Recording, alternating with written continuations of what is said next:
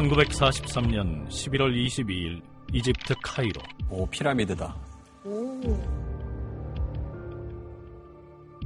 미국, 중국, 영국, 연합국 지도자들이 한자리에 모였다.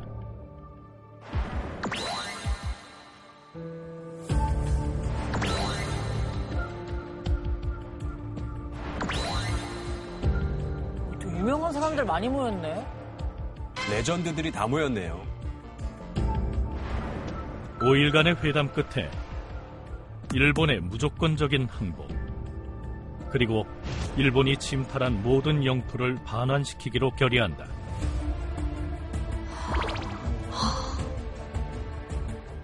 그런데 수많은 식민지 중 회담문에 독립이 언급된 하나의 나라가 있었다. 바로 한국이었다.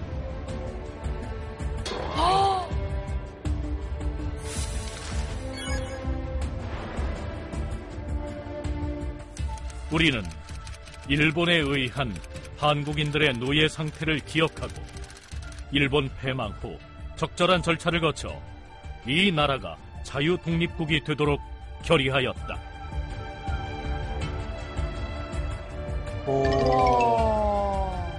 딱 언급이.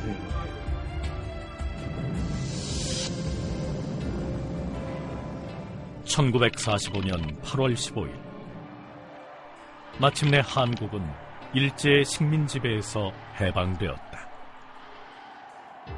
그리고 그날 이후 새로운 역사가 시작됐다.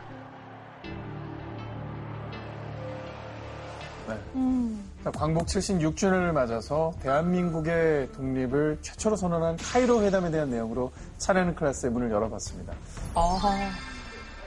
그리고 저희 차례는 클래스에 오랜만에 반가운 또 얼굴이 찾아오셨어요. 반갑습니다. 네, 안녕하세요. 반갑습니다. 반갑습니다. 아, 특집 때만 찾아오는 남자. 네, 차크의 외삼촌, 김현입니다. 반갑습니다. 대한독립 만세! 만세! 네, 그럼 오늘 이 뜻깊고 의미 있는 광복절을 맞아서 또 의미 있는 강연 들려주실 선생님을 한번 모셔볼까요? 다 같이 불러볼까요? 네. 선생님, 나와주세요. 오!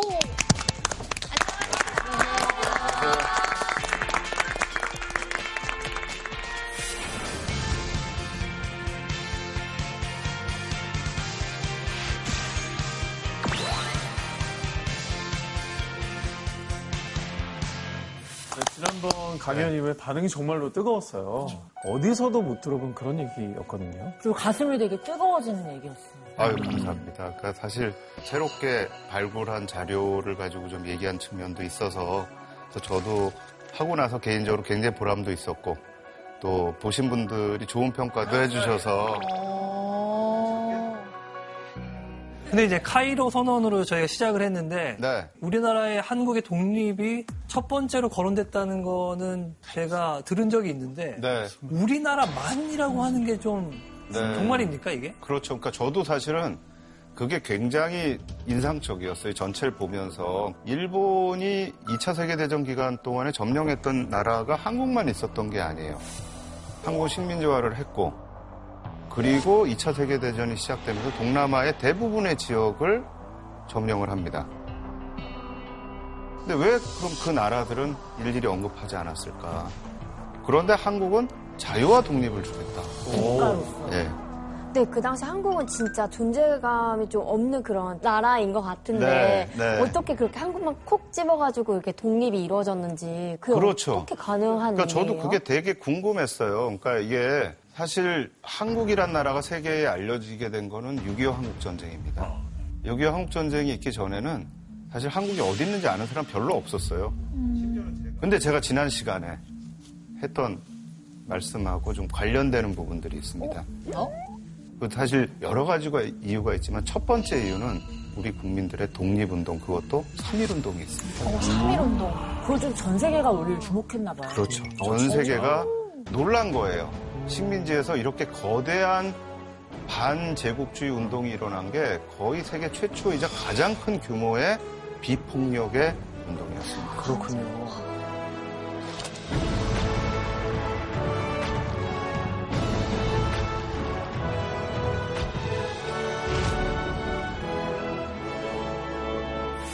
그러니까 제가 의병운동 말씀드렸었잖아요. 의병 운동 하는 사람들이 일본의 한국 식민지화를 맞서서 반대해가지고 싸웠다. 그러니까 열강들이 아, 이런 나라가 있고 이 나라는 정말 독립을 하고 싶어 하는구나.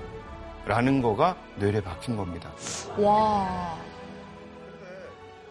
그렇다면 오늘 선생님은 어떤 주제로 얘기를 해주실 예정이십니까? 네. 8.15라는 게 우리한테는 이제 당연히 그날이 일본으로부터 해방이 되고 독립이 된 날이죠. 그런데 우리와 다른 사람들한테는 어떤 의미를 갖는 날이었을까? 그러니까 예컨대 아까 말씀드렸던 카이로 선언에 한국은 있지만 네.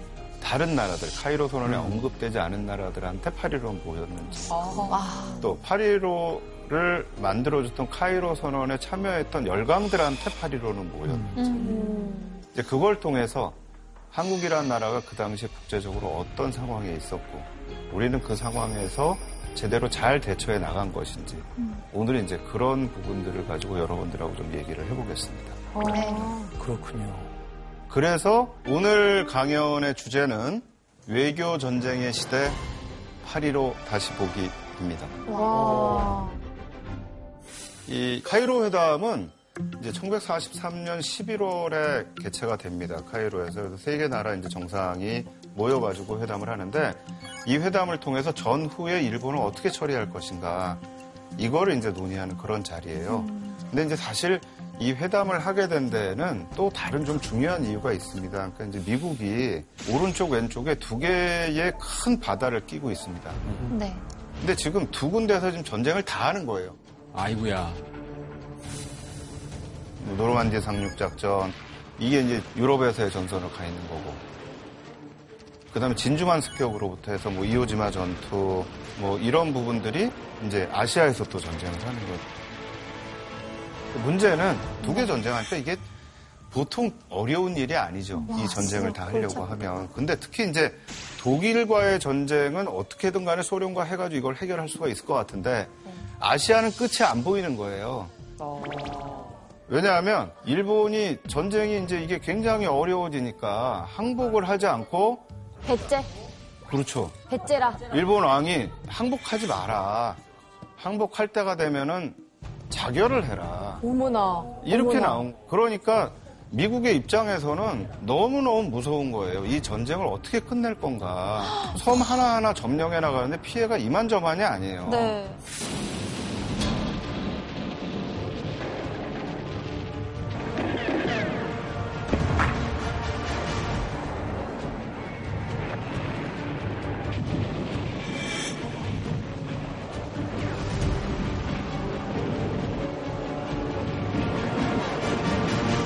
그래서 이거를 끝내기 위해서 생각을 했던 게 뭐냐 하면 미얀마를 통해서 중국 국민당한테 지원을 해서 중국이 일본하고 많이 싸워줄 수 있게. 왜냐하면 이 미얀마 전선은 거의 서쪽에 끝이고 그러면 동쪽에 미군들이 태평양에 싸우는 데서 힘이 약간 분산되지 않을까 이 생각을 한 거예요. 근데 이제 미얀마는 중국하고도 국경을 접하고 있지만 다른 한쪽에서는 또 인도하고도 국경을 접하고 있어요. 인도는 영국의 식민지다. 그러니까 이제 영국하고 중국한테 여기 와서 우리 좀 얘기하면서 미얀마 전선을 이렇게 해가지고 일본을 좀 흔들자. 그리고 우리가 여기서 이렇게 해서 이기면은 이제 일본 끝나는 건데 끝나면 일본 어떻게 할래? 이제 요 얘기를 하려고 모인 자리입니다. 아, 딱그 사람들끼리 모였 그래서 이제 루즈벨트 입장에서는 이제 뭐 원하는 것들 다 꺼내놔봐라 해가지고 이제 결정을 하는데 이제 굉장히 중요한 세 가지 조건이 걸립니다. 첫 번째가 일본의 무조건적 항복입니다. 무조건적. 이 무조건이라는 게 굉장히 중요합니다. 아, 조건을 달고 항복하는 것도 많았다는 거죠. 그렇죠. 왜 무조건이 중요하냐? 일본이 45년 초에 조건부의 전쟁 중지를 요청을 합니다. 조건이 뭐였는지 궁금한데요. 뭐냐면 한국과 타이완을 식민지로 갖고 있는 조건으로 해서 전쟁을 합니다. 안돼 안 돼 안 돼 돌아가 돌아가. 나쁜 조건이다. 근데 다행히 이 선언이 있었어요. 그러니까 이게 사실은 국제 규범의 첫 번째 규범이 돼버린 겁니다. 무조건이다. 그럼 이 회담이 없었다면 또 우리도 어떻게 됐을지 모르는 일이네요. 모르죠. 정말 모르는 겁니다. 이게 국제정세라는 거는 시시각각 바뀌기 때문에 사실 이 회담에서 이렇게 규정 안 해줬으면 그 이후에 어떻게 바뀌었을지 몰라요. 제가 말씀드린 것처럼 사실 너무 결사항전을 하니까 미국이 무서웠잖아요. 네. 그럼 이게 없었으면 받았을 수도 있어요. 왜냐하면 미국으로서도 중요한 게 미국 군인들의 생명을 구하는 게 되게 중요해요. 미국이 써서는 안 될 원자탄을 썼던 이유도 자기들이 결국은 미군 장병들의 목숨을 최소화하겠다는 그런 목적이었거든요. 두 번째는 일본이 점령한 모든 식민지와 점령 지역에서 일본은 나가라. 어. 왜냐하면 일본이 제1차 세계대전 때 승전국이 돼요. 그래서 그 직후에 일본이 중국의 여러 지역을 조차를 하게 되고 태평양에 있는 독일의 조차지를 일본이 점령을 하게 됩니다. 그런데 문제는 이게 태평양 전쟁을 시작하는 굉장히 중요한 전초기지가 돼버려요. 그래서 이제 그 지역을 다 가져오겠다. 교수님 그럼 네. 이 카이로 회담에서 어, 삼국 정상들이 주고받았던 내용이 기록으로 남아 있거나 이런 게 있나요? 남아 있습니다. 어. 그래서 이제 세 번째가 이제 한국 독립을 보장하는 건데 네. 네. 거기에서 이제 나왔던 대화록을 좀 볼까요? 네. 대화록이 남아 있습니까? 대화록이 있습니다. 아 실제로 네. 남아 있는 대화록.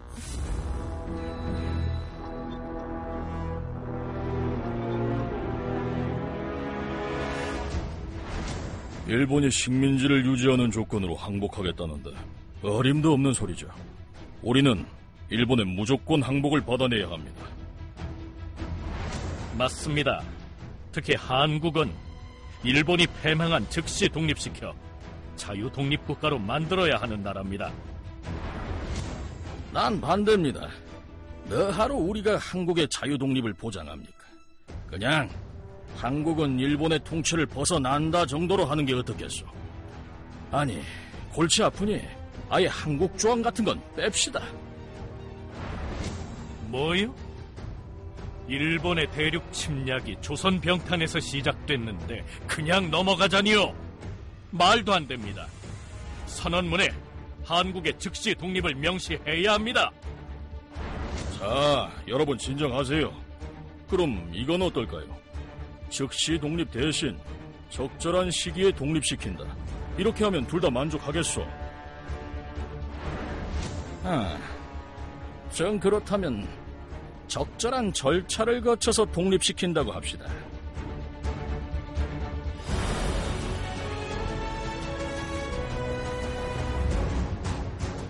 왠지 처칠이 미워졌어요. 네. 어, 아, 제스 형, 멋있는 사람이었네. 어, 장대수 형 이런 분이셨어? 사실 저희가 이렇게 보면 우리 입장에서 볼 때 아 누가 참 그래도 우리를 위해서 했고 뭐 누구는 진짜 우리한테 왜 딴지를 걸고 뭐 네. 이런 생각을 하겠지만 사실 굉장히 냉철하게 자기들 국가 이익을 가지고 한 거예요. 아, 그런 거예요? 역시. 근데 그 중국 같은 경우는 붙어 있잖아요. 그럼 우리가 관리할게. 이렇게 할 수도 있었을 텐데. 네. 왜 굳이 굳이 여긴 독립해야 돼. 어. 강하게 주장하시잖아요. 네. 왜 그런 거예요? 사실은 여기 나온 것처럼 장제스의 공이 큰데 네. 그럼 장제스가 진짜 한국을 너무나 사랑해서 그런 건가? 한류 드라마나 뭐 케이팝 이런 거 좋아하시는 거 아니에요, 혹시? 1940년대. 그러니까. 어. 아, 근데 사실 1920년대, 30년대 상해에 한국의 유명한 영화인 스타들이 있었어요. 아, 그래요? 네, 영화인 배우들이 있어서 사실 이 한류의 역사 굉장히 깁니다. 그렇군요. 어, 그때도 K 네, 그런데 이제 장제스가 이렇게 했던 거는 사실은 대한민국 임시정부 요인들과 장제스 관계가 굉장히 가까웠어요. 2차 세계대전 때 일본과 싸우는 게 중국만 싸운 게 아니죠. 우리도 싸웠습니다. 그러니까 중국으로서는 이 동맹을 유지를 해야 돼요, 양쪽은. 그러니까 임시정부가 굉장히 중요한 친구가 되는 거예요. 그래서 임시정부와 공동전선을 벌입니다. 그래서 임시정부 사람들이 중국의 군대를 키우는 그런 부대에 가서 막 훈련을 받도록 하고 또 임시정부가 운영되는 자금을 중국 국민당 정부에서 지원을 하기도 하고 그리고 장제스가 거기에 갈 때에 굉장히 많은 이 노력을 대한민국 임시정부의 요인들이 해요. 이 한국의 독립을 꼭 약속을 해달라. 그래서 장제스가 알았다. 힘써 보겠다. 그리고 또 하나 사실은 중국 정부가 한국의 독립운동가들의 활동에 대해서 너무나 많은 감명을 받고 있었어요. 어, 그래요? 이게 중국이 그 큰 인구가 일본하고 싸우는데 별로 실적이 안 나요. 맨날 당하기만 하는 거예요. 상해 사변으로부터 해서 만주 사변에다가 뭐 난징에서 대학살이 일어나고 막 이런 시기, 그러니까 완전 패배주의에 젖어 있을 때죠.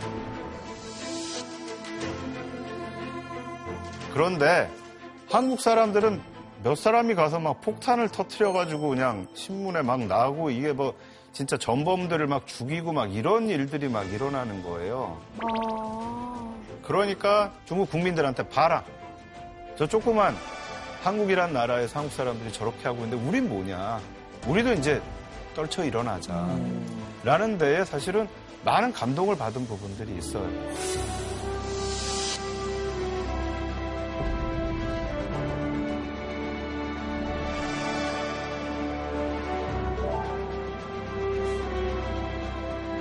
아니 근데 이 반대로 네. 왜 영국의 처칠 수장은 왜 남의 나라 독립에 이렇게 좀 죄를 뿌린 걸까요? 그러니까요. 그러게요. 왜 그러냐면 식민지 문제가 있어요. 아하. 근데 이게 지금 영국만의 문제가 아니에요. 프랑스도 마찬가지고요. 그러네요. 네덜란드도 그렇습니다.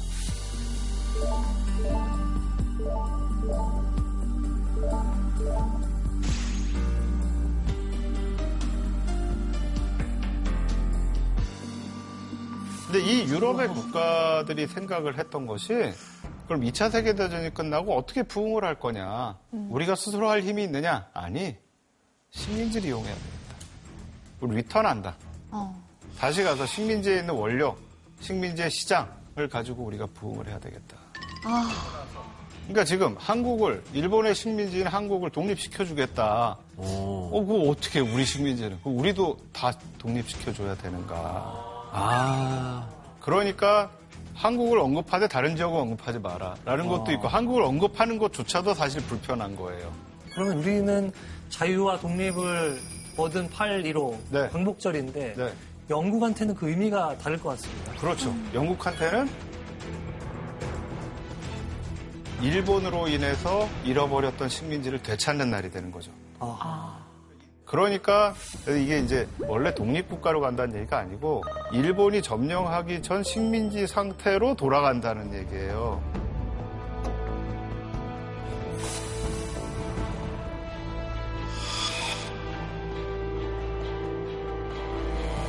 그러면 다른 식민지들 입장에서 보면은 우리나라가 되게 부러웠겠네요. 부럽죠. 굉장히 부럽죠. 그러니까 인도네시아나 인도 차이나 입장에서는 독립 전쟁을 다시 해야 되는 거예요. 인도네시아도 45년부터 49년까지 네덜란드하고 독립 전쟁을 하고요. 베트남은 46년부터 54년까지 프랑스하고 독립 전쟁을 하고 이쯤 되면 미국의 입장과 속내가 궁금해지는데요. 미국 복잡합니다. 내가 책임져야 될 나라- 나라가 너무 많아. 이거 내가 어떻게 해야 되지?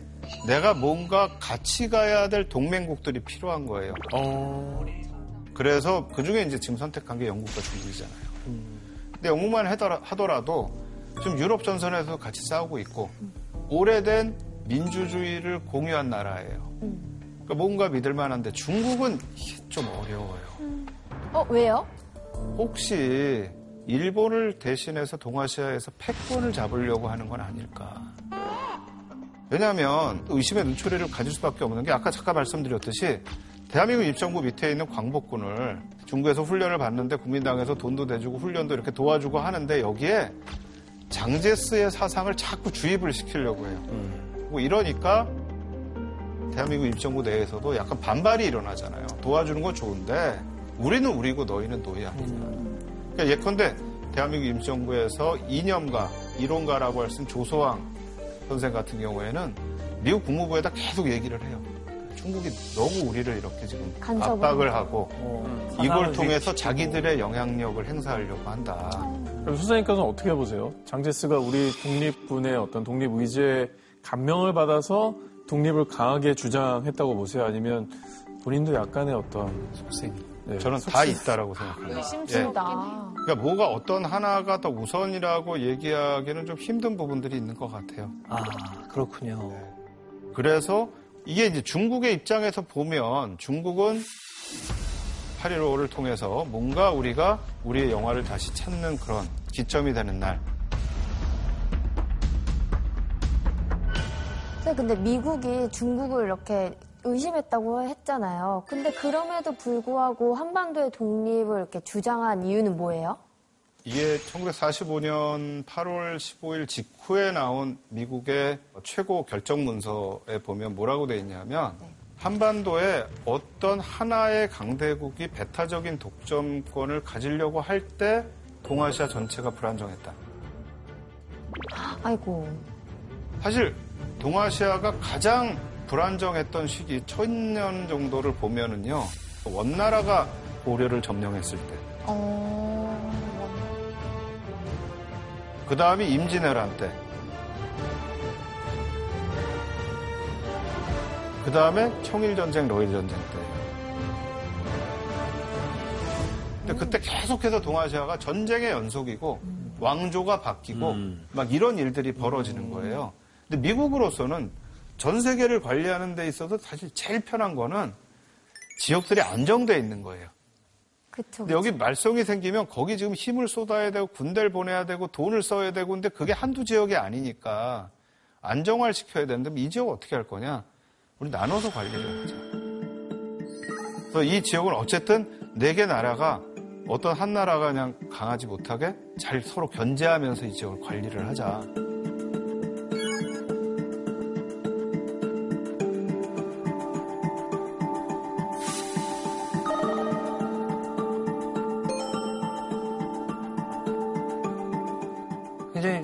애매모호한 게 적절한 시기는 A라는 사람한테는 내일일 수도 있고 B라는 사람한테는 100년 후가 될 수도 있는데 그 적절한 시기라는 게 이게 안 해주겠다는 얘기. 언제 한번 밥 먹자랑 똑같은 거예요. 다음에 한잔 하자. 네, 네. 언제 한번 언제는 뭐 먹자. 맞습니다. 그러니까 이 적절한 시기를 언제로 할 것이냐. 그 당시에 미국 내에서 또 서구뿐만 아니라 특히 일본에서 바라봤던 한국은 스스로 통치를 해본 경험이 없는 나라예요. 어허. 그러니까 이 양반을 어떻게 봤냐면 중국과의 조공 체계라는 게 항상 우리는 중국의 종속국이라고 본 거예요. 아 진짜요? 네. 아, 조선왕조 500년을 무시한 겁니까? 고려도 있었는데 그러니까 이런 나라가 어떻게 혼자서 살 수 있어? 우리가 뭔가 도와줘야지. 뭔가 이 후견이 필요해. 그래서 한 20년에 30년은 와서 신탁 통치를 해야 그 다음에 독립할 수 있는 능력을 갖겠지. 와, 20년, 30년이나요? 그러니까 한국과 관련해서 미국이 갖고 있는 8.15의 의미는 아 이제는 한국을 어떻게 관리할 것인가의 고민의 시작이었다라고 볼 수가 있는 거죠.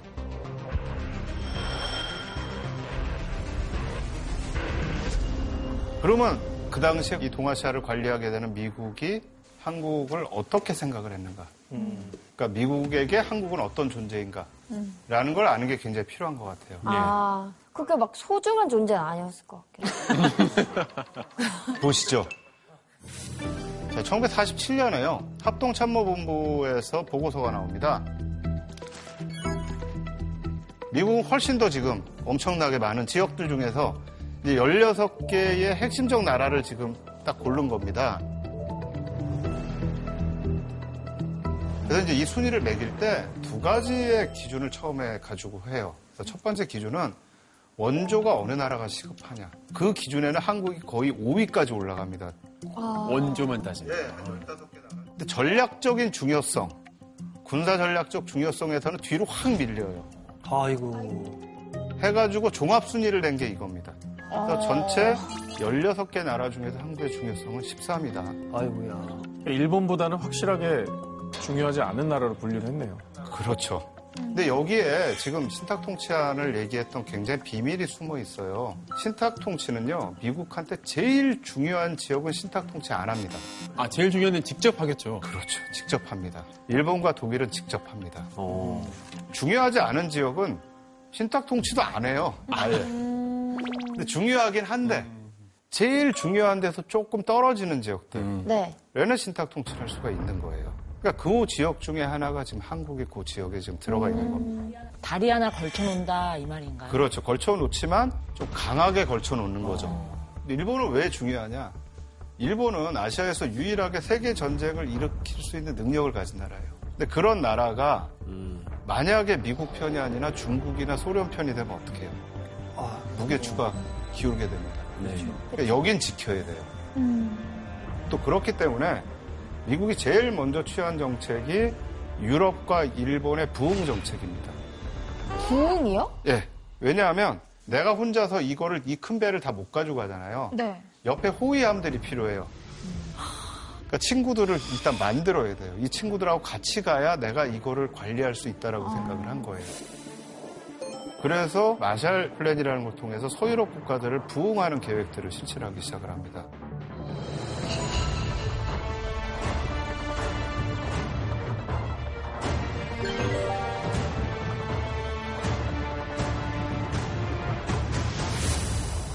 근데 문제는 사실 한국의 입장에서는 1945년 8월에 독립을 했는데 한 4개월 지나가지고 모스크바에서 열강들이 모여가지고 한국에 대해서 신탁 통치를 하겠다. 그러니까 그 얘기를 듣자마자 신탁 통치 이게 뭐야? 우린 받을 수가 없어. 맞아. 그런데 문제는 모스크바 삼상회의 결정에서 신탁 통치 들어간 걸 그걸로 이해한 건 사실 잘못 이해한 거예요. 아, 그래요? 왜냐하면 그 조항에 보면 최대 5년 이하의 신탁 통치를 하면서 그것도 장차 수립될 임시 조선 민주정부와 협의를 해서 한다라고 돼 있어요. 그러니까 실제로는요, 거기에서 미국도 그렇고 소련도 그렇고 제일 중요한 목적은 한국에 들어가는 비용을 최소화하자는 겁니다. 그리고 빨리 가겠다는 거예요. 근데 여기서 이제 제가 사실 주목하는 게 바로 김구입니다. 오호. 왜냐하면 처음에 제대로 읽었다가 카이로 선언을 이- 이끌어냈죠. 제대로 읽어서. 그런데 모스크바 삼상회의 결정을 잘못 읽었죠. 네. 그리고서는 반탁 운동을 막 강하게 한 겁니다. 네. 그리고 그게 우리 내부에서 찬반탁 논쟁이라고 하는 엄청난 논쟁을 불러왔고 좌우익의 팽팽한 대결로 민족 분열 양상이 심화되는 가운데 46년 2월 1일 비상국민회의가 개최됐다. 이승만 박사, 김구 선생이 주축을 이룬 이 국민회의에는 공산당을 포함한 좌익 계열은 불참했다. 그런데 저희가 이제 김구 그러면 민족의 지도자라고 하지만 사실 굉장한 반공주의자예요. 일제강점기에서 김구는 단 한 번도 공산주의자와의 통일을 하거나 연합을 한 적이 없어요. 그런데 반탁 운동을 하다 아 이건 내가 잘못 짚었다. 아 이게 아니었구나. 이러다가 정말 우리는 전쟁을 겪고 우리는 정말 큰일이 나겠구나. 그리고서는 38선을 넘어갑니다.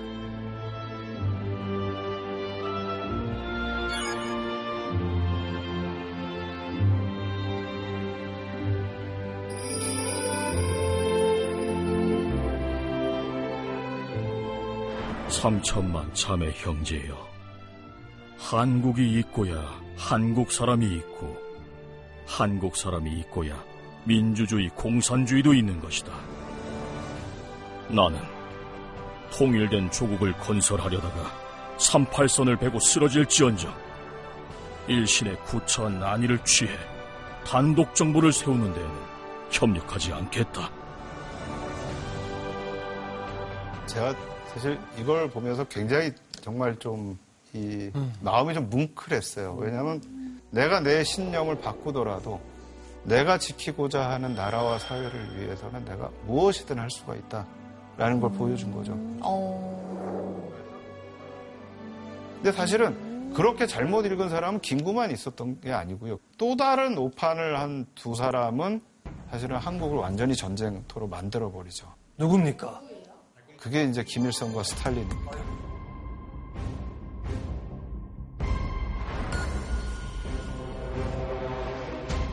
서로 막 이렇게 겸삼도 같이 하고 연락도 자주 하고 너무 지금 해피한 얼굴이에요. 두 분 다 지금 막.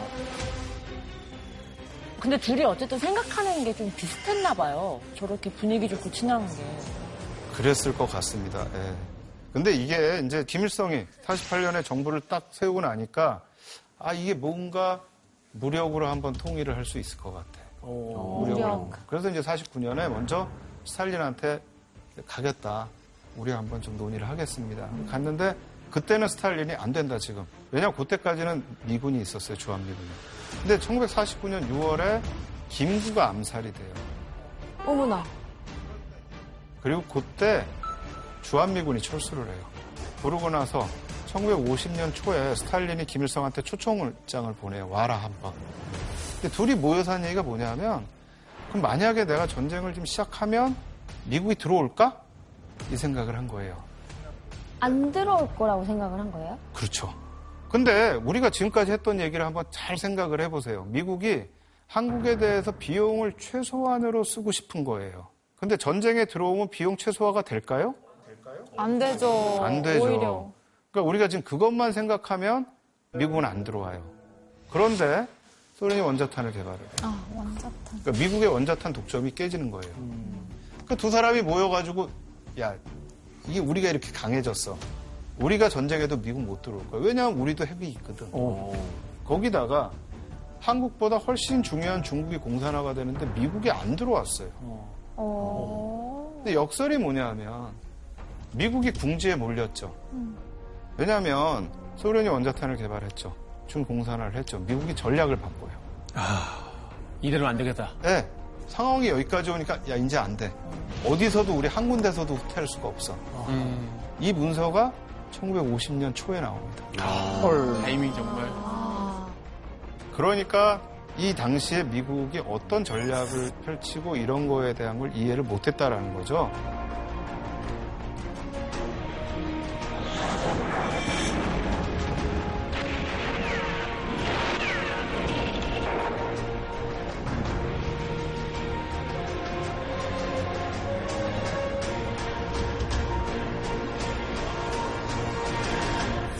이전에는 저희가 미국의 속내를 잘 못 읽었다면 6.25를 계기로 정말 한국과 미국은 끈끈한 동맹의 관계로 올라서게 된 건가요? 네, 한국과 미국은 6.25 한국 전쟁을 거치면서 한미 상호 방위 조약을 맺었고요.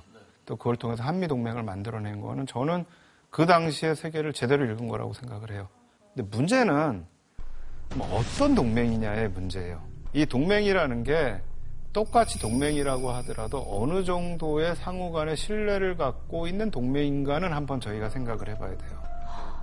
아니 근데 선생님 저희는 그냥 한미 동맹은 혈맹이라고 하잖아요. 예. 서로 똑같은 생각 아니었습니까? 맞죠. 혈맹입니다. 혈맹은 맞습니다. 왜냐하면 우리도 미국하고 대한민국을 지키기 위해서 같이 싸웠기 때문에 혈맹이죠. 문제는 여기에서 이제 서로 간의 인식 차이가 좀 나타나는 거예요. 안에서. 인식. 그러니까 예컨대 제가 한미 관계를 연구를 하면서 굉장히 놀랐던 편지가 바로 이 편지입니다. 한미 관계는 평온한 적이 없었다. 강한 의견의 불일치나 양자에게 중요한 문제에 대한 상호 간의 의심이 과거 20년간 한미 관계의 주요한 면모였다. 평온한 적이 없었다는 게 너무 쇼킹한데요. 와. 계속 우리를 뭐 의심했다는 거예요? 뭐 나만 진심이었어? 아니 저도 저 편지를 보고 너무 깜짝 놀랐다니까요. 우리가 지금 한미 동맹이 1954년 시작해가지고 이게 몇 년이 된 거예요. 지금까지 따지면 저, 저 때까지만 해도 저게 20년인데 혹시 저 하비브 대사의 개인적인 생각 아닐까요? 오, 그럴 수도 있죠. 뭔가 마음의 상처가 받아가지고. 왜? 저런 편지가 너무 많아요. 아이고야. 도대체 이게 왜 일어났을까? 방공포로 들어보셨어요? 방공포로 들어보셨어요? 방공포라라는 게 뭐냐면 북한에서 공산주의가 좋아서 군인이 된 게 아니고 남쪽에서 북한군이 점령을 했을 때 억지로 북한군에 들어간 사람들이 공산군 포로가 돼버린 거예요. 근데 포로에 대한 규정이 모든 포로는 전쟁이 끝나면 무조건 돌려보낸다라고 돼 있어요. 근데 문제는 남쪽에서 강제로 들어간 사람은 가고 싶지 않아요. 그렇죠. 그냥 나는 집도 남쪽에, 남쪽이고. 있고 학교도 남쪽에 있고 친구도 남쪽에 있고 공산주의도 싫어. 그러니까 이 사람들이 방공포로가 된 거예요.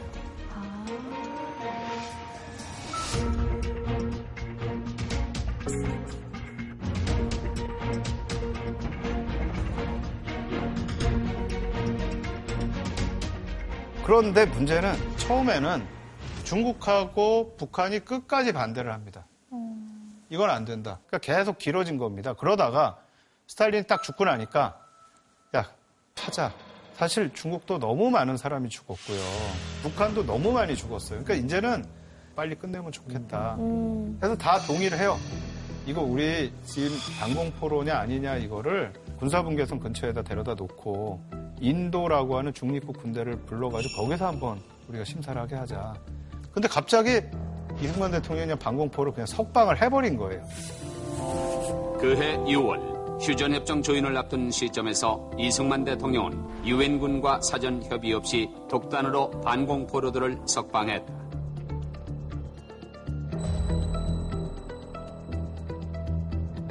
아니 선생님 그러면 이승만은 왜 그런 결정을 내렸어요? 뭐 미국한테 미움받을 용기가 있었나요? 그러니까요. 처음에 미국 쪽에서 아 이거 우리가 이제는 전쟁 끝내야 되겠다 더 못하겠다 이승만 대통령이 나는 반댈세 나는 뭐 그렇게 못하겠네. 끝까지 해야 된다. 왜요? 북쪽에 중국군이 있는 한은 나는 이 전쟁을 중단할 수가 없다. 근데 그러면서 이제 반대를 했고 두 번째는 그래 만약에 조건을 하나만 들어주면 내가 할게. 정전협정이 조인되기 전에 한국과 미국 사이에 상호 방위 조약을 맺어주면 내가 할게. 안전을 보장해달라는 거죠.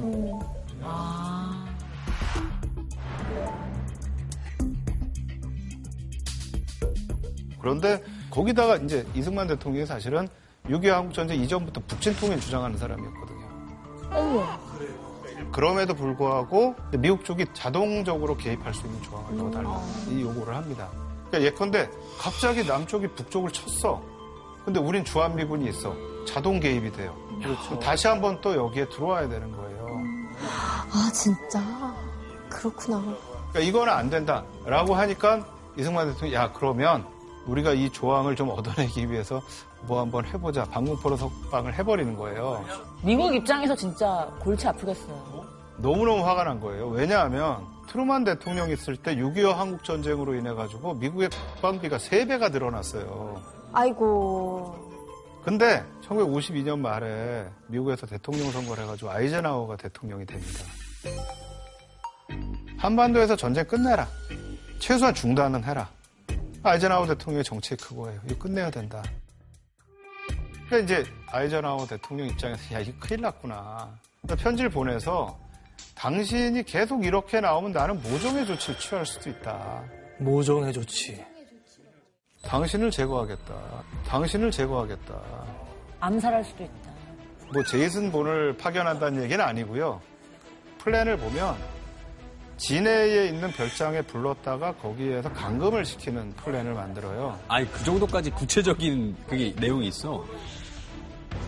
그걸 저희가 Everready 플랜이라고 하는데 이 Everready 플랜이가 상비 계획입니다.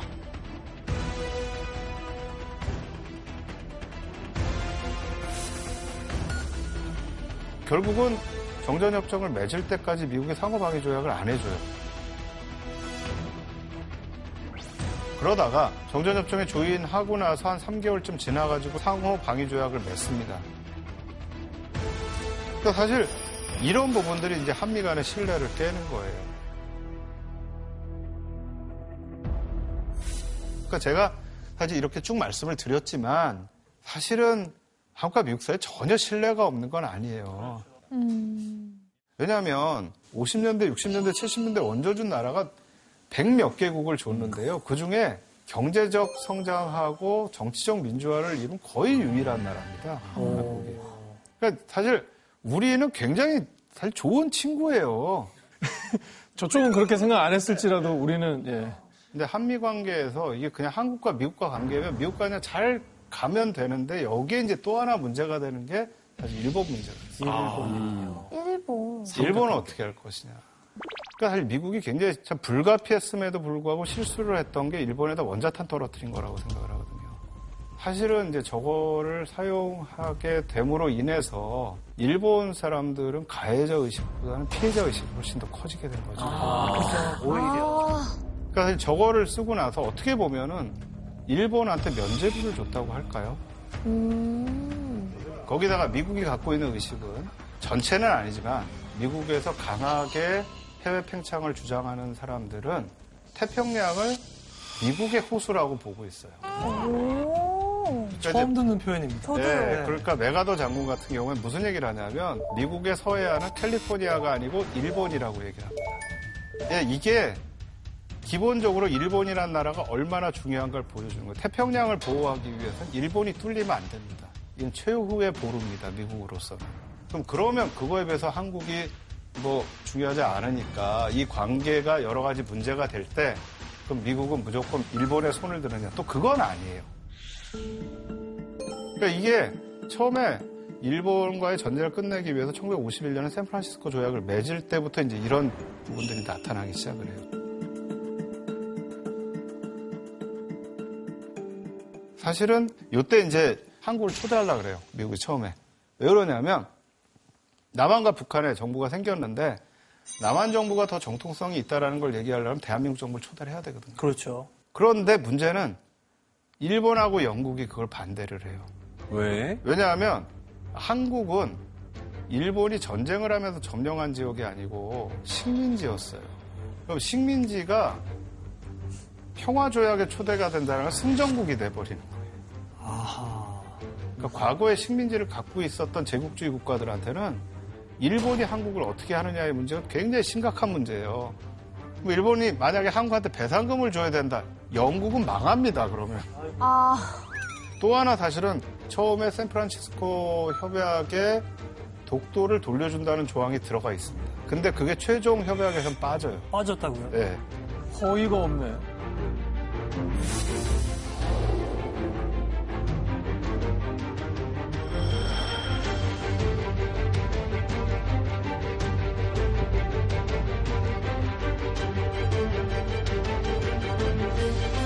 그럼 선생님이 생각하시기에는 이제 일본은 우리나라보다 국제 정세를 잇는 능력은 조금 뛰어났다. 이렇게 생각하시나요? 그거는 뭐 저는 사실 부인할 수 없는 부분들이 있어요. 왜냐하면 일본은 한국의 식민지화를 막기 위해서 얘기하는 것 중에 헤이그 그 네. 국제회의가 아. 있잖아요. 1907년에 네. 이준 열사 얘기하는 그 회의에 이미 일본은 강대국으로 참여를 해요.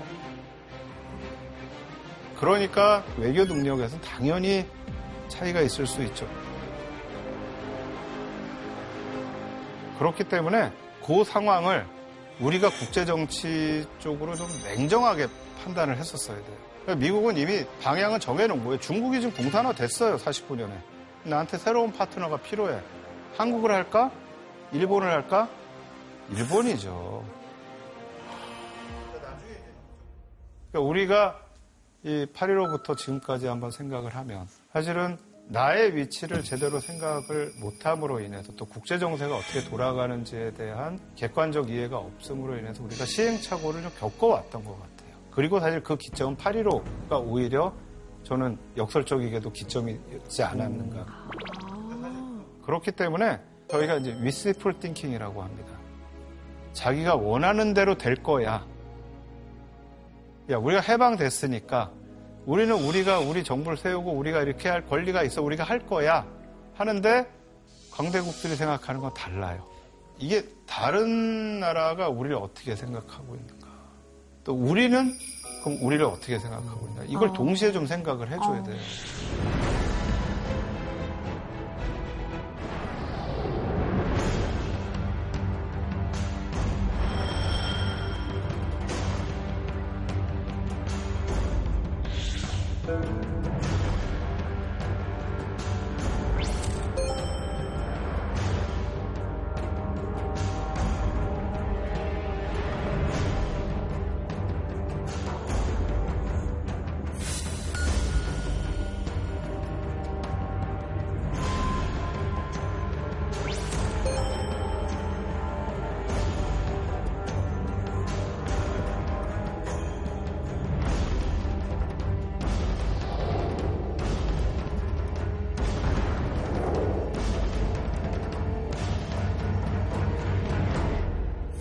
그러나 우리가 이 한국 현대사의 과정 속에서 한편으로는 민주화와 산업화를 이룬 것처럼 이제 국제 관계에서도 저는 어느 정도 수준에 올라갔다라고 생각을 합니다. 근데 여기 만족할 게 아니고 조금 더 저희가 객관적으로 국제 정세를 읽으면서 우리 사회를 좀 더 지속적인 그런 성장을 할 수 있는 사회로 좀 만들어 나갈 수 있었으면 하는 것이 하리로를 맞이해서 제가 좀 드리고 싶은 얘기입니다. 감사합니다.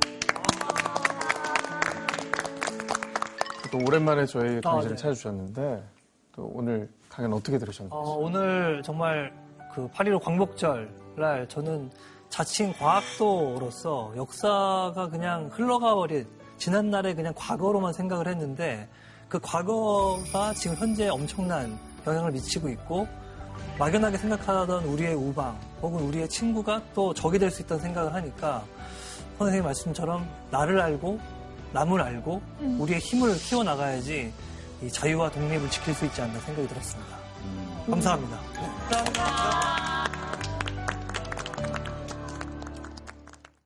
수화나무 아래에서 경제의 맹세를 했네. 신난 삼국지.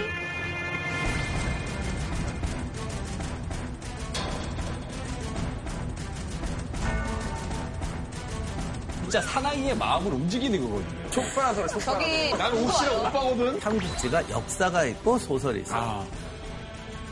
삼국지의 법칙이 하나 있는데요. 사람들이 좋아하는 건 다 거짓말이에요. 도원결의는 사실이죠. 만두는요, 만두. 뭐야. 조주하고 유비는 완벽하게 대비되는 캐릭터가 돼요. 삼국지에 나오는 영웅들은 결국 우리 같은 사람들의 마음의 소원이 이루어져서 만들어진 것이다. 역사와 사람들의 마음이 합쳐서 어떤 이야기가 만들어졌는지를 오늘 살펴보도록 하겠습니다. JTBC 포텐 즐거움이 터진다.